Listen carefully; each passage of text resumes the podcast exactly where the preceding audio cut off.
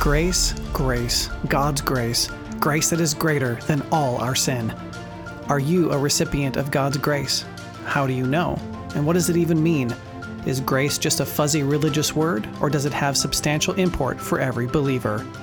Grace and salvation is glorious, awe inspiring, and life altering, but it's far more than most Christians realize. God's grace and salvation is continual and intended to touch every facet of your being every day of your life. So let's grow in our appreciation for grace so that we can celebrate the God of grace better. The one true God of the universe has existed since eternity past in ultimate perfection. He spoke the cosmos into existence for his sole honor and glory. He moved heaven and earth to redeem mankind, even though we have nothing to offer him. And he's given us everything we need for life and godliness in his word. He deserves our worship. He deserves our adoration. He deserves our praise. I'm your host, A.M. Brewster, and this is the celebration of God. Welcome back to part two of our Grace series. My name is Aaron Michael Brewster, and I have the supreme privilege of being the president of Evermind Ministries. Evermind is a family of ministries that includes the year long celebration of God, Faith Tree Biblical Counseling and Discipleship, Truth Love Family, and A.M. Brewster Ministries. That last one is the in person and live virtual preaching and teaching. I love speaking at conferences, at camps, in churches, and in schools. And if you'd be interested in learning more about how I could connect with your people virtually or in person, please visit ambrewster.com. I would be honored to serve you in that way. And be sure to check out today's free episode notes, transcript, and grace resources as you continue meditating on the glory of our God of grace. Today, we're going to look specifically at the grace of God in salvation. Unlike God's mercy, which is poured out on all creation in a multitude of ways, God's grace is most powerfully experienced through salvation. Now, I never want to downplay God's common grace, but it's often been said that though this earthly life is as close to hell as believers will get, this earthly life is as close to heaven as unbelievers will get. Yes, God's common grace that gives all men life, nourishment, comfort, restraint from sin, and the countless experiences of life on this earth is vast and glorious. No one deserves it, and it's the sole product of God's love. But we must remember that the unbeliever's best is actually the believer's worst. God's grace in salvation is infinitely more glorious than his common grace. So, in a conversation about salvation, where do we need to start? Well, we need to start with the fact that, number one, looking at the centrality of Christ's work in salvation. And for this point, we turn to John 1 14 through 17. And the Word became flesh and dwelt among us, and we saw his glory, glory as of the only begotten from the Father, full of grace and truth. John testified about him and cried out, saying, This was he of whom I said, He who comes after me has a higher rank than I, for he existed before me. For of his fullness we have all received, and grace upon grace. For the law was given through Moses, grace and truth were realized through Jesus Christ full of grace upon grace, realized in Jesus Christ. What a glorious truth! Were it not for the life, death, resurrection, and ascension of Jesus Christ, the best grace any of us could experience would be the common grace of life on this earth. But if God had never planned to send his Son, I don't believe anyone other than Adam and Eve would have experienced that common grace. Adam and Eve would have experienced the grace of the garden, but then they would have sinned and God would have obliterated them, and none of us would have ever been born but God had a plan from eternity past, knowing that mankind would fail him, but being the loving, merciful, gracious Father that he is, he knew that he would send Jesus to do for us what we could never do for ourselves. It was that choice that introduced mankind to the most glorious and majestic grace they could ever hope to experience the grace of God in salvation. But as we have often observed, modern Christians are painfully short sighted when it comes to their understanding of salvation. Even those who are doctrinally accurate frequently fail to appreciate the scope of their salvation. So, in order to mature in our worship of God, our remaining points will consider the grace of God in every facet of our salvation. So, let's move to number two God's grace in desperation. I'm not going to spend a lot of time on this point, but it really is a desperately important outflowing of God's grace. Desperation is the work of God whereby a lost sinner recognizes his need for a relationship with God. Have you ever heard it said that a person won't seek help until they realize they have a problem? For example, you may have heard someone said that an alcoholic will never look for help until he realizes he's an alcoholic. Well, I would edit that a little bit. As a biblical counselor, I have noticed that people won't ask for help until they realize they have a problem, yes, but also are convinced that they themselves cannot do anything about it. We know from scriptures that all people are sinners on their way to hell, and we know that God's people are to be salt and light as they share the gospel with the world. But we also know that lost sinners don't always embrace the gospel, even after being exposed to it over and over. And to be completely biblically honest, they can't in and of their own power. None of us can. See, they've been told they have a problem, but they don't really believe it, or they think they can do something about it themselves, like being good enough to earn God's favor and the like. So, I believe one of the first displays of grace within a conversation about salvation is what we here at the year long celebration of God call man's desperation. Describing the work of the Holy Spirit in John 15, 8 through 11, Jesus said, And he, when he comes, will convict the world concerning sin and righteousness and judgment. Concerning sin, because they do not believe in me, and concerning righteousness, because I go to the Father and you no longer see me and concerning judgment because the ruler of this world has been judged. The conviction of the Holy Spirit, whereby we recognize that we are spiritually destitute and are additionally grieved by that reality, comes as a gracious work of the Holy Spirit, whereby He is convicting us of sin, righteousness, and judgment. Think of it this way all men are blind, and it's God's people who walk up to the blind person and warn them that they're walking toward destruction but it's the Holy Spirit who truly convicts the reality of the situation on their hearts, causing them to truly believe the desperate nature of their situation. Praise God that He graciously sends the Holy Spirit to convict the world of sin, righteousness, and judgment, because if He didn't, none of us could be born again. And then, when that lost sinner truly recognizes their need and the fact that there's nothing they can do about it, they will humbly turn to Christ to be saved. And we call that, number three, God's grace in justification. Justification is the momentary positional transaction where the righteousness of Christ is imputed to the sinner and the wrath of the Father is appeased. Now, there are so many important doctrinal truths there, but I want to focus on the easiest of them all. Justification is a one time, momentary transaction. For those of us who are born again, our justification is in the past. So let's consider the grace of God in our justification. Titus 2:11 tells us the grace of God has appeared bringing salvation to all men. And Ephesians 2 8 through 9 says, For by grace you have been saved through faith, and that not of yourselves, it is the gift of God, not as a result of works, so that no one may boast. When I explain this verse to people, I like to use the water tower illustration. Imagine a water tower filled with water. How does that water get to your house? Well, it travels through pipes into your home. Now, if the water tower is God and your home is you, let's consider what verse 8 says about how we are saved. Grace is the life giving water that travels from God through the pipes of faith into your life. For by grace you have been saved through faith. If the water pipes don't connect the tower to the house, then there will be no water. In the same way, if there is no faith, there will be no grace in salvation. But we need to consider some grammar here for a moment. Consider the sentence, and that not of yourselves, it is a gift of God. What is the gift of God? Is the word gift referring back to grace? Is it referring to being saved? Or is it referring to faith? Now, the most conservative and biblically consistent scholars agree that the neuter demonstrative pronoun, which doesn't match the gender of any of the preceding nouns, must refer to the entire phrase. The grace that saves us through faith, every part of the process of getting the water to the house, is a gift of God that we did not earn. And I think it's important to be reminded of this truth all of the time. It's so easy to view ourselves as worthy of God's grace.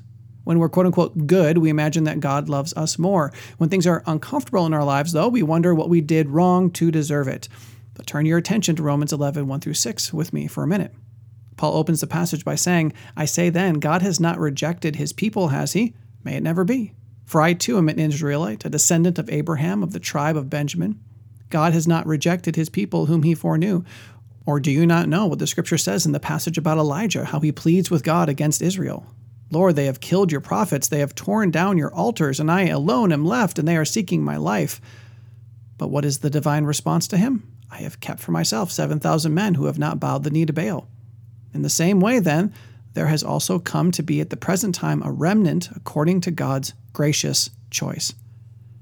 Now, I'm going to stop here before we read the last verse in the passage. Paul is arguing that God has preserved a remnant of his people. he has not rejected them all. But why has he not rejected them all? Did some of them earn his favor? Did some of them impress him?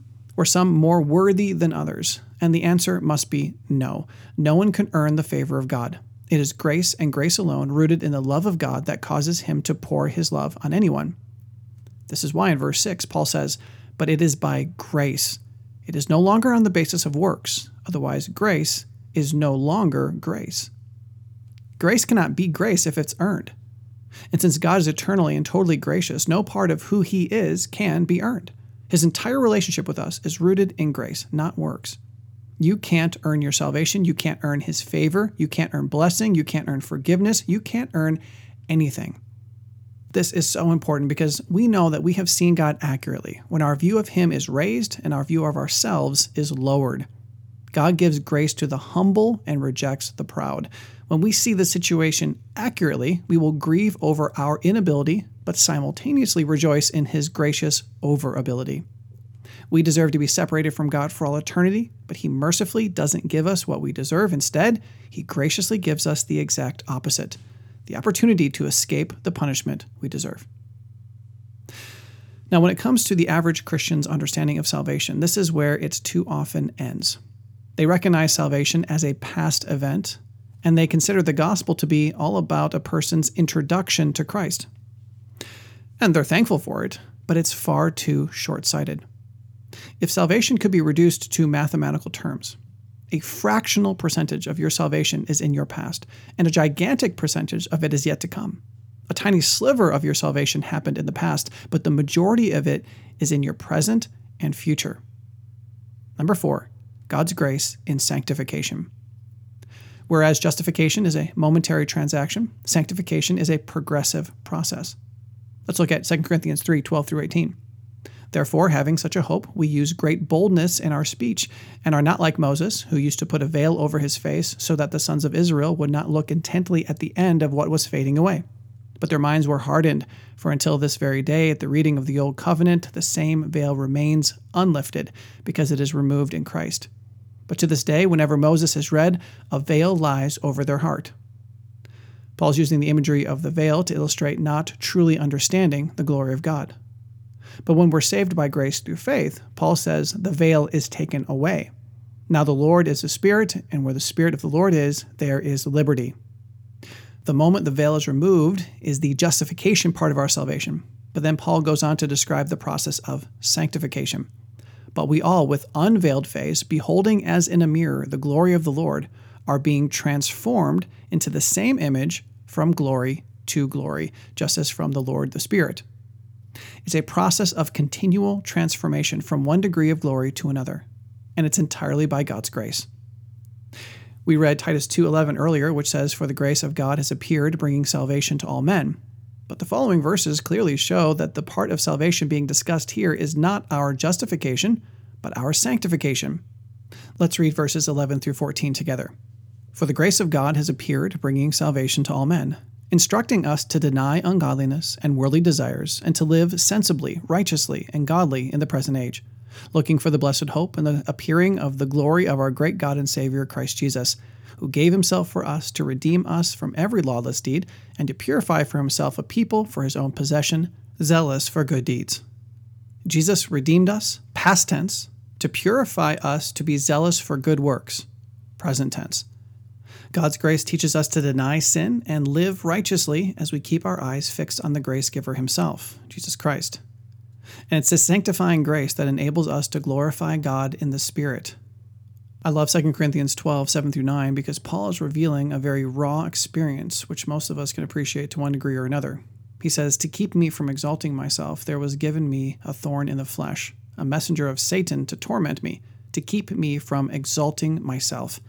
Concerning this, I implored the Lord three times that it might leave me, and he has said to me, My grace is sufficient for you, for power is perfected in weakness. Most gladly, therefore, I will rather boast about my weaknesses, so that the power of Christ may dwell in me. Paul's entire ministry was empowered by the grace of God to live out the fruit of the Spirit. But we see here that it was also God's grace that sustained Paul through the trial of his thorn in the flesh.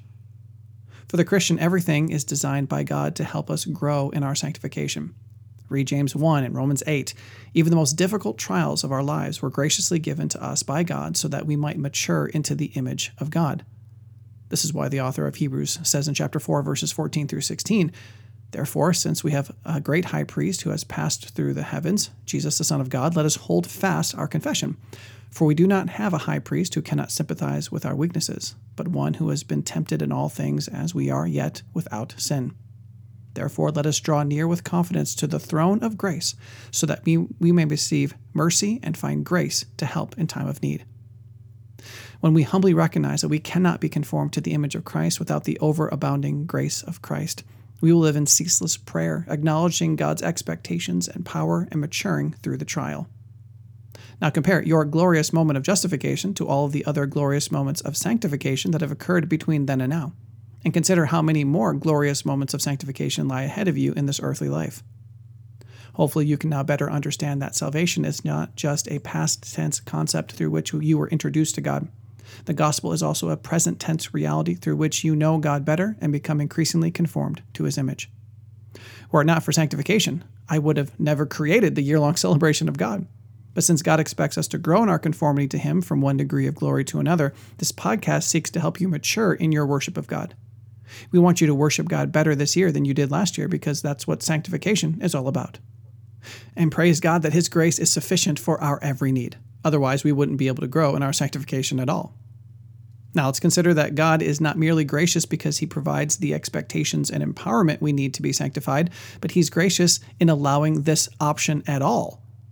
Think of a theme park. We all buy our tickets, go into the park, have fun, but we leave the same people who went in entering a relationship with Christ couldn't be more different. Not only is He the one graciously giving us the invitation and the ticket, as it were, to be born again, but He doesn't leave us where we were, He changes us in the process. Too many Christians function as if God has no expectation for their continued maturity here on this earth. And God could have chosen to do it that way if He wanted to. He could have given a bunch of wicked sinners tickets to heaven, but until they presented those tickets at the pearly gates, they would remain the same wicked sinners they were before they got the ticket. But praise the everlasting gracious God that his plan is so much better than that. He graciously invited us to be holy as he is holy, not just positionally, but practically. And as amazing as that is, justification and sanctification really are not the only facets of our salvation. There is yet another future transaction waiting to take place. Number five, God's grace in glorification. Justification was the past gracious transaction that positionally applied Christ's righteousness to us. Sanctification is the present gracious process through which we practically mature in Christ's righteousness. And glorification is the future gracious transaction that will practically and perfectly apply Christ's righteousness to us. It will be the consummation of God's salvation plan, the moment where our sin nature is destroyed and we, like Christ, will be incapable of sinning for the rest of eternity. So let's finish out our study today by looking forward to the glorious day of our glorification. Romans 8, 18 through 25 reads, For I consider that the sufferings of this present time are not worthy to be compared with the glory that is to be revealed to us. For the anxious longing of the creation waits eagerly for the revealing of the sons of God. For the creation was subjected to futility, not willingly, but because of him who subjected it, in hope that the creation itself also will be set free from its slavery to corruption into the freedom of the glory of the children of God. For we know that the whole creation groans and suffers the pains of childbirth together until now. And not only this, but also we ourselves, having the first fruits of the Spirit, even we ourselves groan within ourselves, waiting eagerly for our adoption as sons, the redemption of our body. For in hope we have been saved. But hope that is seen is not hope. For who hopes for what he already sees? But if we hope for what we do not see, with perseverance, we wait eagerly for it. Are you waiting eagerly for your future hope in Christ? 2 Corinthians 5 1 through 5 builds on the groaning we experience on this earth as we await our eternal glorification. For we know that if the earthly tent, which is our house, is torn down, we have a building from God, a house not made with hands, eternal in the heavens. For indeed, in this house we groan, longing to be clothed with our dwelling from heaven, inasmuch as we, having put it on, will not be found naked. For indeed, while we are in this tent, we groan, being burdened, because we do not want to be unclothed, but to be clothed so that what is mortal will be swallowed up by life. Now, he who prepared us for this very purpose is God, who gave to us the Spirit as a pledge. I know for me, it's too easy to be distracted by the common grace of life on this earth that I don't really think about my eternal future the way I should. Am I groaning while here in this body? Am I so looking forward to my future glorification that I long for it? Unfortunately, I don't. This is an area in my life where I need to continue growing in my sanctification. But it's at times like these that I do look forward to it. I like Romans 8 29 through 30. For those whom he foreknew, he also predestined to become conformed to the image of his Son, so that he would be the firstborn among many brethren. And these whom he predestined, he also called, and these whom he called, he also justified, and those whom he justified, he also glorified. Praise God for that guaranteed future reality. I also love Philippians 3 20 through 21 when it says, For our citizenship is in heaven, from which also we oh, eagerly wait for our Savior, the Lord Jesus Christ, who will transform the body of our humble state into conformity with the body of his glory, by the exertion of his power, that he has even to subject all things to himself. Here again, we are confronted with the reality that we need to be eagerly waiting for our coming Savior and the transformation he will bring with him. Colossians 3 4 says it succinctly When Christ, who is our life, is revealed, then you also will be revealed with him in glory. 1 Corinthians 1 4 through 9 starts with justification, moves through sanctification, and looks forward to glorification. I thank my God always concerning you for the grace of God which was given you in Christ Jesus, that in everything you were enriched in him, in all speech and all knowledge, even as the testimony concerning Christ was confirmed in you, so that you are not lacking in any gift, awaiting eagerly the revelation of our Lord Jesus Christ who will also confirm you to the end, blameless in the day of our Lord Jesus Christ. God is faithful, through whom you were called into fellowship with his Son, Jesus Christ our Lord. And 1 John 3 2 beautifully describes the goal of our glorification. Beloved, now we are children of God, and it has not appeared as yet what we will be. We know that when he appears, we will be like him because we will see him just as he is, and everyone who has this hope fixed on him purifies himself, just as he is pure. So, when it comes to the future grace of God and glorification, we should have noticed some repeating themes. A, we should be eagerly awaiting our glorification. It should motivate and consume our daily lives. Every decision we make should be made in light of eternity. And that leads to B, we should be eagerly participating in our sanctification. How could we be excited about our future conformity to Christ if we're not excitedly pursuing conformity to Christ right now? Do you remember what John said? Everyone who has this hope fixed on him purifies himself, just as he, referring to Christ, is pure. Glorification is the final phase of our sanctification. The maturity we are pursuing now will be realized in eternity. And all this is possible. Our ability to have a relationship with God that results in growth and ultimate maturity is a gracious gift of God. I hope you're encouraged today as we have considered the grace of God in salvation, but I also hope that you have been challenged. If you have never accepted God's gift of salvation by grace through faith, Will you do so today and experience that moment of justification? If you have been born again, are you growing in your sanctification?